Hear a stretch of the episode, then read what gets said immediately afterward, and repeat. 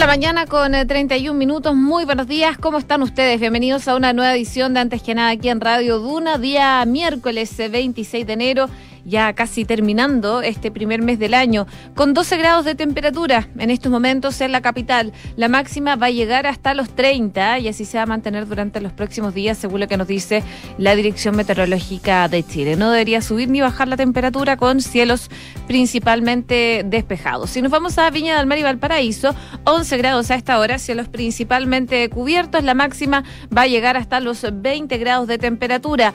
En Concepción, donde nos pueden escuchar en el 90. 14 grados máxima de 23, cielos cubiertos principalmente. Y en Puerto Montt también bastante nubosidad, 7 grados de temperatura, la máxima va a llegar hasta los 22 grados acompañado de nubosidad parcial.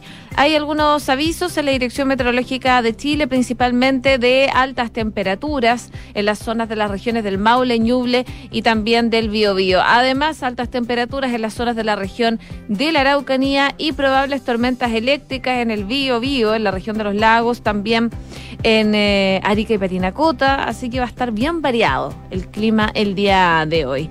6 con 33, hacemos un resumen de las principales noticias que están ocurriendo en Chile y el mundo en los titulares.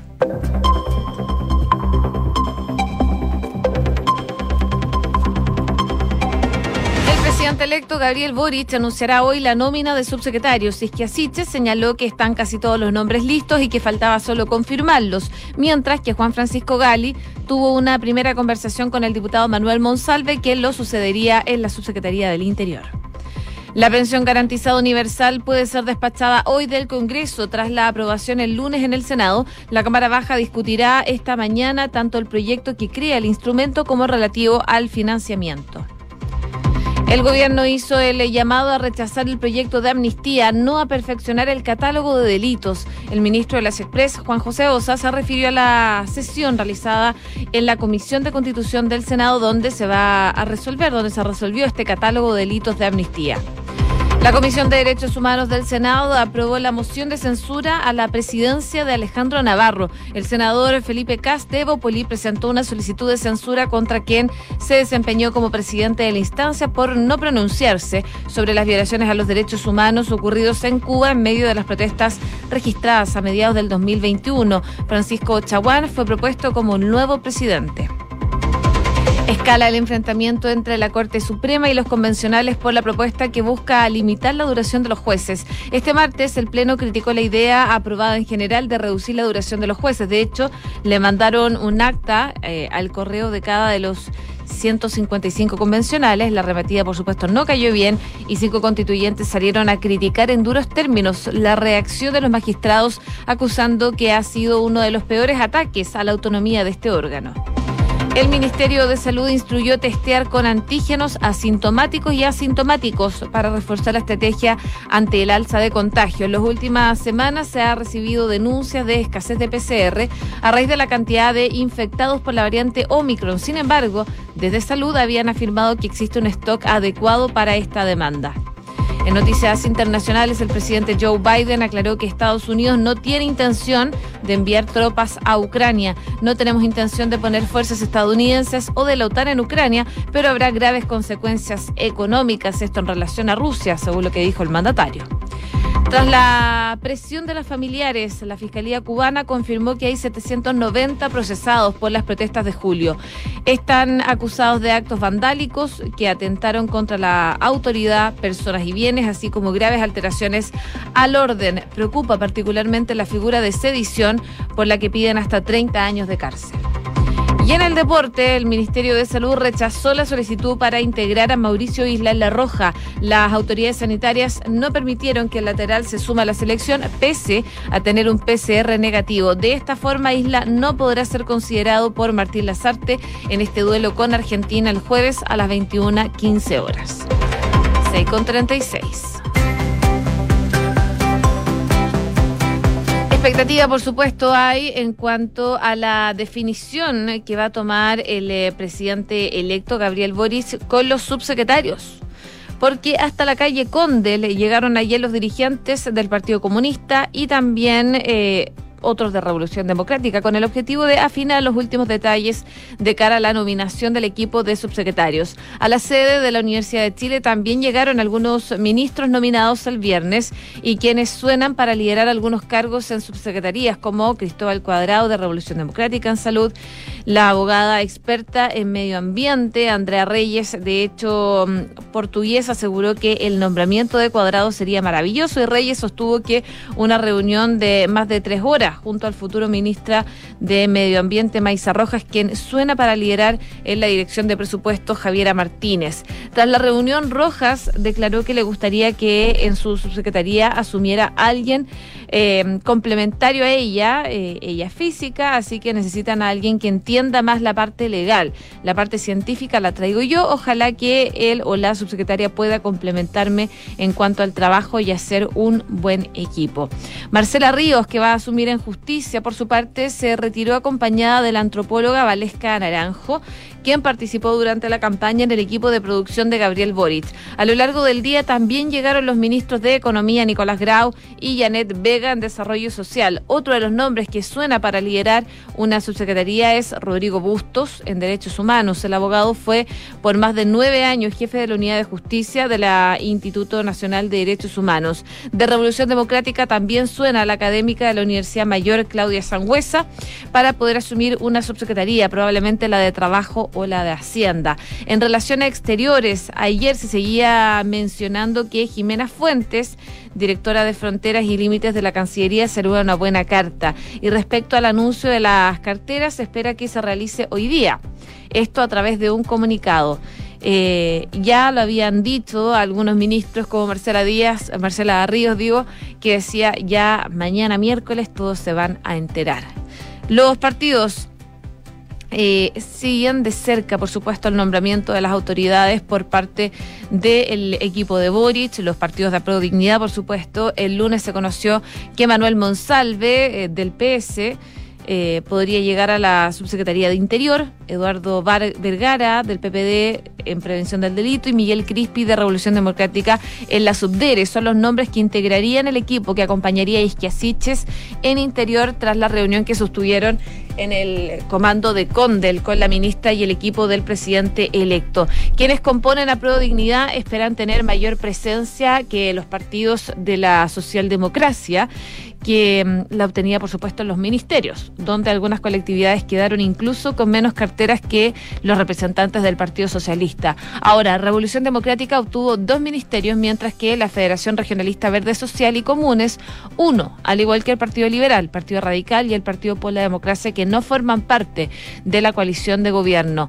Ahora, eh, claro, según declaraban eh, algunos, es que Revolución Democrática ha tenido un trabajo tanto del Frente Amplio como de Apruebo Dignidad en los últimos años así que esperan que efectivamente eso se traduzca en algunas subsecretarías. De todas formas, el presidente del Partido Comunista aseguró que la relación con los partidos de la socialdemocracia será una buena relación, tiene que darse porque en las reuniones del comité político del gabinete va a reunirse los presidentes de todos los partidos y, eh, por supuesto, van a estar en el gabinete. Hay expectativa entonces del nombramiento de subsecretarios que haga el día de hoy, Gabriel Boric, las colectividades de la coalición electa esperan tener mayor cabida entonces en esta nómina de segunda línea de lo que fue el nombramiento del gabinete ministerial. Revolución Democrática, de hecho, aspira a tener varios cupos en las subsecretarías. 6 de la mañana con 40 minutos. Comenzamos la mañana informados en Antes que nada con Josefina Stavrakopoulos. Bueno, casi al final de la sesión ayer en la Comisión de Constitución, el presidente de la instancia y senador Pedro Araya, independiente, ligado al PPD, hizo un gesto bastante sorpresivo. En momentos en que se estaba votando el catálogo de delitos que serían amnistiados, según la última propuesta levantada por senadores opositores para buscar una salida a los presos del estallido social, Araya anunció que retiraba la parte que beneficiaría a quienes agredieron maltrato de obra a carabineros y a detectives, dejando solo la disposición de amenazas a policías. El hecho fue valorado por los senadores Luce Vesperger de la UDI y Rodrigo Galilea de RN, quienes previamente habían llamado a sus pares a darle una vuelta. Señalando que aprobar una amnistía a agresores de policía sería un paso en falso gigantesco. Eversberger además recordó que, según la Fiscalía, eran 729 las personas condenadas por agresión a carabinero y detective que ya no saldrían favorecidos por la nueva ley de amnistía que reemplazó la moción de indulto promovida inicialmente. A pesar de que en la sesión finalmente se aprobó un catálogo de delitos más acotado, sin los hechos más graves, por supuesto, también se rechazó el beneficio para el homicidio frustrado. El proyecto no alcanzó a ser despachado ya que faltan algunas materias como resolver el lapso de tiempo en que se va a aplicar esta amnistía. Además, el debate de este martes develó que la misma oposición tiene dudas y no hay pleno convencimiento con esta iniciativa, que probablemente va a requerir de otros ajustes para una reunión de votos para poder aprobarla. Según la Constitución, una norma de indulto o amnistía debe iniciarse sí o sí por el Senado y debe ser aprobado por la mayoría absoluta de los legisladores en ejercicio. En el caso de la Cámara Alta se requiere 22 eh, votos. El problema es que los conteos preliminares que hay en el Congreso indican que no hay apoyos suficientes para poder aprobar esta norma en vista de que los legisladores de Chile Vamos en ningún caso van a adherir a esta iniciativa. Si bien el bloque opositor tiene una base de 24 senadores, hay algunos que están en una, posición bastante crítica con esta iniciativa. De partida, los de C, Carolina Goich y Jorge Pizarro no apoyan la norma, ya sea de indulto o amnistía. También está el caso del independiente Carlos Bianchi. En declaraciones ha señalado que es crítico del rol de la Fiscalía, que su juicio en complicidad con el gobierno ni siquiera se pone colorada por la extensión indebida de las prisiones preventivas, pero admite que tiene dudas en cuanto a este listado de delitos. Por su parte, la presidenta del Senado, Jimena Rincón, si bien ha solidarizado con los presos debido al abuso de las medidas cautelares por parte de la Fiscalía, ella siempre ha postulado que la solución jurídica pasa por regular la prisión preventiva. De hecho, cuestionaba la anterior fórmula de indulto y hasta el momento no se ha pronunciado sobre la alternativa de una amnistía. Y a ello se suma una ausencia forzada para las próximas semanas que añade más incertidumbre. El senador Jorge Soria, que es independiente ligado al PPD y que está participando telemáticamente en las sesiones, pero no está asistiendo al Congreso por su condición de salud, por lo que no podría votar. Bueno, la ausencia de votos no es el único problema. El miércoles es el último día de trabajo legislativo del Congreso antes del receso de febrero, salvo una sesión extraordinaria para resolver la continuidad del estado de excepción. Y en esa línea, si la Comisión de Constitución no alcanza a despachar el proyecto de amnistía, pasaría automáticamente para marzo, mes en que es probable que solo hayan dos días de labor legislativa antes del cambio de mando presidencial. En privado, senadores de distintas bancadas admiten que es altamente probable que el tema quede para el próximo gobierno, ya que resolver la situación de los presos requiere una respuesta más integral del Estado y no solo del Congreso. Si bien la Comisión de Constitución está citada para hoy para poder continuar con la discusión de la amnistía, se le sumó una tarea urgente que eh, la va a obligar a cambiar la tabla. Tienen que evacuar dos informes de nombramiento para la Academia Judicial y dos ministros suplentes al Tribunal Constitucional. Si el Senado no vota estas nominaciones el miércoles, se puede vencer el plazo y se aprobaría automáticamente. 6 con 45. Estás en Antes que nada con Josefina Stavrakopoulos. Duna 89.7. Y hoy día también la pensión garantizada universal puede ser despachada por el Congreso y quedar en condiciones para ser promulgada por el presidente Piñera como ley de la República. Tras la aprobación el lunes en el Senado, la iniciativa será discutida y votada hoy día en la Cámara de Diputados en el tercer y probablemente último trámite constitucional. La Cámara Baja convocó una sesión en la sala a eso de las diez y media de la mañana y a las 14 horas con la PGU en cuarto lugar de la tabla. También se incluyó para el debate la iniciativa paralela que elimina y reduce exenciones tributarias que el gobierno propuso como medio para recaudar fondos que permitan financiar la pensión y que llegue también para su último trámite. A puertas de votar una ley que el Ejecutivo considera un hito tanto para el sistema previsional como para el político, debido a la capacidad y voluntad que hubo para lograr acuerdos junto al Congreso, el vicepresidente de la corporación, el oficialista Francisco Undurraga de Bopoli, espera un trámite corto. Dice eh, que se hable todo lo que se tenga que hablar y que finalmente lo enviemos al Ejecutivo para que sea promulgado.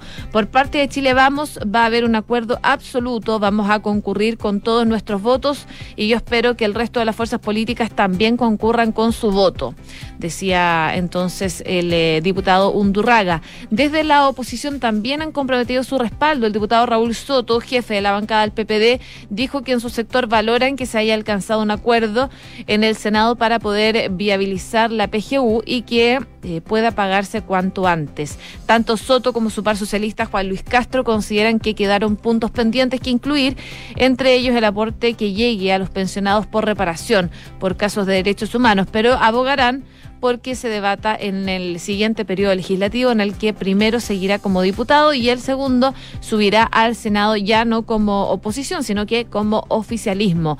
Las perfecciones que pueden hacerse a la PGU en ningún caso debiera obstacularizar y retrasar el pago que debe hacerse ya desde la tercera semana de febrero.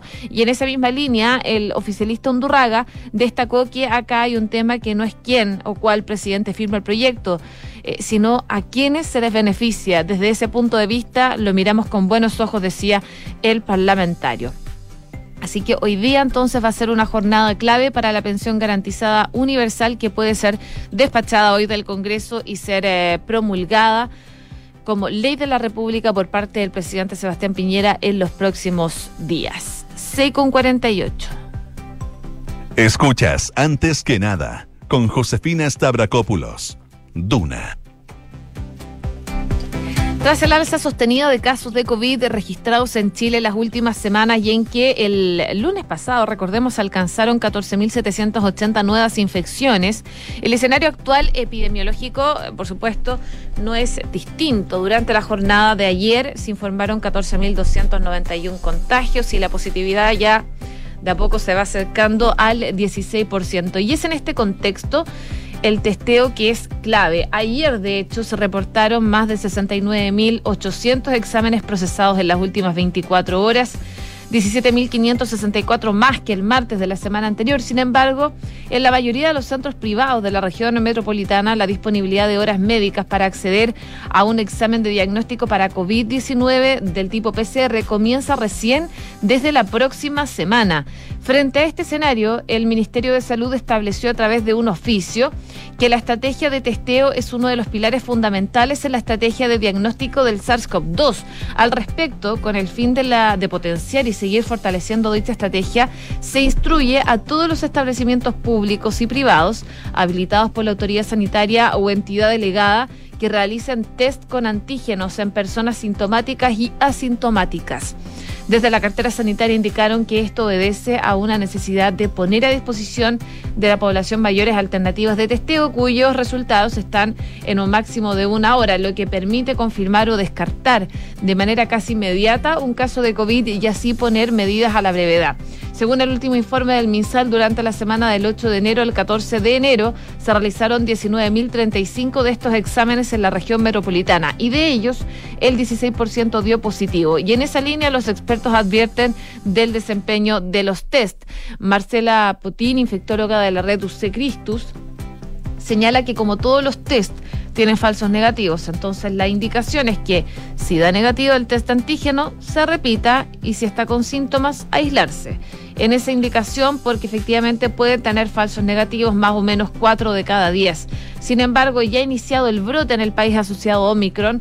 Las tasas semanales de nuevos casos han superado todos los récords de olas anteriores. Los especialistas coinciden en que, como se ha visto en el mundo, podría alcanzarse un récord de contagios muy por sobre lo registrado hasta ahora. Incluso se ha proyectado llegar a una incidencia diaria de los 35 mil casos. Y frente a esto, más la alta demanda de los PCR, la autoridad y expertos insisten en el test de antígeno. De hecho, Jimena Aguilera, directora del Centro Epidemiológico y de Políticas de Salud de la UDD e integrante también del Consejo Asesor COVID-19, sostiene que dada la magnitud de la demanda, han recomendado que se use este tipo de test. Esta medida va en línea con lo recomendado con el Consejo Asesor para poder facilitar el acceso al diagnóstico y lograr un rápido aislamiento una vez que salga positivo.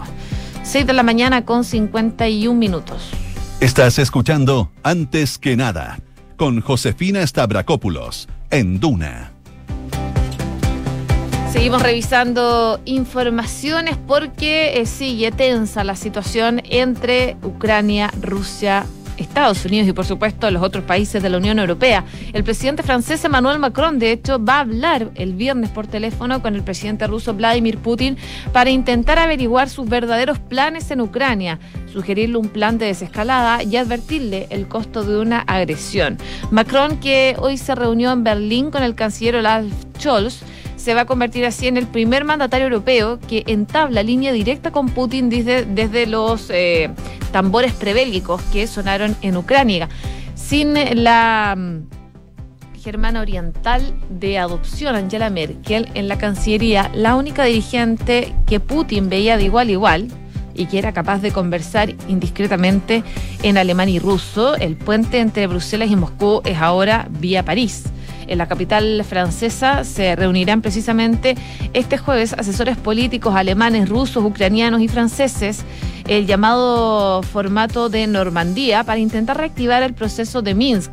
La agenda, sin embargo, no incluye asuntos políticos, sino humanitarios. Servirá, no obstante, como preoperatorio para una nueva reunión que en este caso intentará organizar Alemania. Scholz y Macron no especularon sobre la finalidad de los movimientos de tropas rusas a lo largo de la frontera con Ucrania porque eso lo sabe Putin. Lo que sí sabemos, dicen, es que esa presencia masiva de efectivos militares no estabiliza, más bien al contrario, y ese es típico de Putin, eh, sostuvo Macron. Citó como ejemplo a la política desestabilizadora del Kremlin, los ataques cibernéticos que lleva a cabo contra terceros países y el uso político de la migración en clara referencia a Bielorrusia. Las conversaciones con Rusia siempre han sido muy difíciles, pero la importancia es mantener todos los canales diplomáticos que se puedan abrir, afirmó Macron en esta rueda de prensa con Scholz, previo a esta conversación del viernes. En cuanto a los canales de diálogo, Rusia prevalece eh, el de la OTAN y el bilateral con Estados Unidos, si bien Scholz y Macron recordaron sin excluir estos, que es más adecuado para tratar de los asuntos de seguridad que atañen a Europa, la OSCE.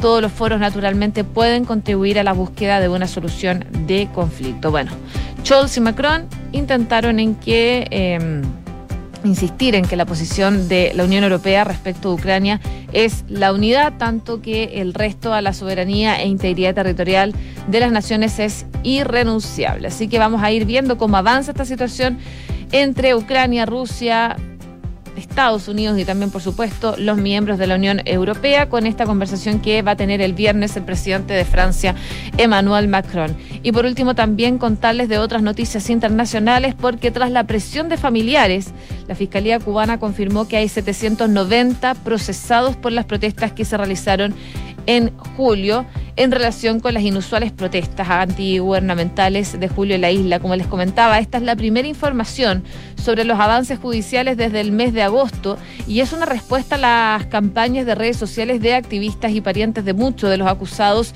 que informaron sobre los juicios y pedidos de pena de hasta 30 años por sedición. En Twitter, la Embajada de Estados Unidos en La Habana criticó, de hecho, las condenas desmesuradas contra jóvenes pacíficos e inocentes y advirtió que todos escuchan a las familias cuando hablan de estos atropellos a la justicia. No podrán aplastar los reclamos del pueblo por un futuro mejor. Los arrestos violentos durante las manifestaciones y las detenciones en los días posteriores al 11 y 12 de julio fueron condenados por distintos gobiernos, sobre todo de países críticos a Cuba como Estados Unidos y organizaciones que las consideraron una forma de coartar la libertad de expresión. 6 de la mañana con 55 minutos. Cifras, mercados, empresas. Las principales noticias económicas están en Antes que nada. Lo adelantábamos ayer en Ahora en Duna. Mario Marcel está con COVID y no va a poder asistir eh, de manera presencial a la primera cita de trabajo de gabinete que van a tener este viernes con el presidente electo. Para este 28 de enero se agendó el primer encuentro del presidente electo Gabriel Boric con su equipo y en este se van a comenzar a trazar los principales ejes programáticos y las prioridades legislativas. En el caso de la cartera de Hacienda deberá estar representada por quien se designe en la subsecretaría, si bien Marcel participará del encuentro en forma remota debido a su contagio de coronavirus. Además, la tradicional despedida que se le hace a los consejeros del Banco Central se va a realizar en marzo, antes de que asuma como ministro. Así que se está dando todo para que Mario Marcel pueda estar presente en todas las instancias. También vale la pena destacar lo que está pasando con el empleo en el Gran Santiago. Se extiende el periodo de recuperación del mercado laboral luego de este severo daño que provocó la pandemia. De acuerdo a la tradicional encuesta del Centro de Microdatos de la Chile, en diciembre la tasa de desempleo en el Gran Santiago fue de 8,3% y si bien la cifra representa un alza de 0,5 puntos porcentuales en relación a septiembre, es 3,2 puntos porcentuales menos que la tasa observada en diciembre del año 2020. La tasa supone que hay más de 290 mil personas desocupadas en el Gran Santiago, lo que implica una disminución del 25,5% en 12 meses. La variación anual de la tasa de desempleo agregada se explica por una baja de 1,9 puntos porcentuales en el desempleo masculino y 4,8 puntos porcentuales en el femenino. En esta medición, el desempleo masculino llega a 8,6% y el femenino a un 8%, según lo que destaca esta encuesta de empleos. Eh, y también destacar que los gremios critican duramente la nulidad de las concesiones a diversas industrias en territorios indígenas que avanza en la Convención Constitucional. Los constituyentes destacan que solo se ha aprobado en general por la Comisión de Medio Ambiente y de Modelo Económico, lo que abre el debate, pero no asegura que las normas queden tal cual como están. Así que alto ruido ha generado en el mundo privado esta votación que se generó el martes en la convención en la que se aprobó en general esta norma transitoria de la nulidad de pleno derecho de todos aquellos permisos, autorizaciones o concesiones de exploración o explotación minera. Eh, forestales, megaproyectos, eléctricas y otros mismos tipos de territorio en territorio indígena. Así que había preocupación en ese sentido. 6,58.